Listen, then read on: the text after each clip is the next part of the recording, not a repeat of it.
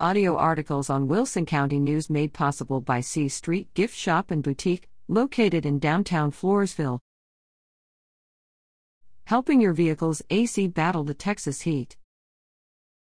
All those cooler days are gone, and now we are into our 10 months of summer. If your car's AC was working okay before, now is the time for the real test. Can it keep up or not? I've written several columns on AC, since it's my favorite thing to work on, so hang on for one more. During a job interview three years back, I was asked of my skill level in many areas, one of which was AC. My previous questions were answered honestly, and I couldn't give a 10 on a 1 to 10 scale in a few areas. So when they got to the AC question, I was happy to report that I loved repairing air conditioners, and although I wasn't a genius, I could usually figure them out. One of the interviewers asked why I enjoyed repairing AC so much, and I told her because people loved me when I repaired their AC. I got hugs, and people handed me cash tips, brought me donuts, all kinds of things. They got a big chuckle out of that. I got the job, by the way. But as much as I think I know about AC, one will throw a wrench at me from time to time. I'm talking real head scratchers. One problem that surfaces once in a while is that the air is nice and cold when you first crank the car, then, as soon as it warms up, it kind of dies. Under the hood, there are rubber and metal AC lines, one is high pressure and one is low pressure.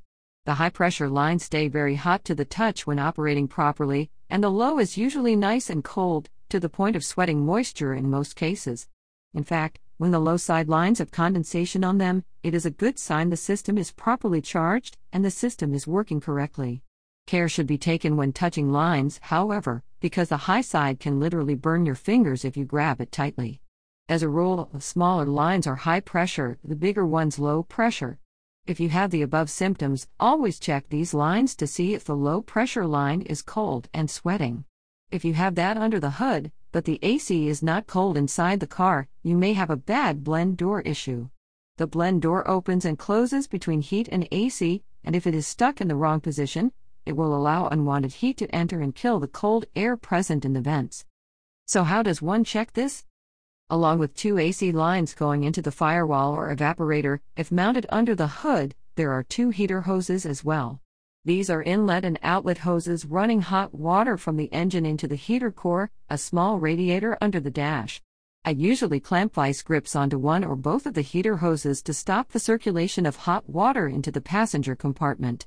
If the blend door is stuck in the wrong position, once the heat blows out of the heater core, usually several minutes, the AC air will once again be nice and cold since the hot water is no longer present in the air box. If this is the case, it is not an AC problem, but rather a vent issue.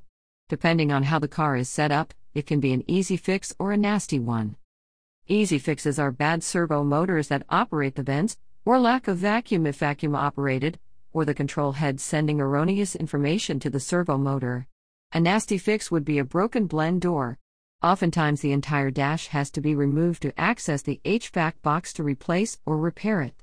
And when that happens, my friends, it is one of those rare days when I hate working on AC systems.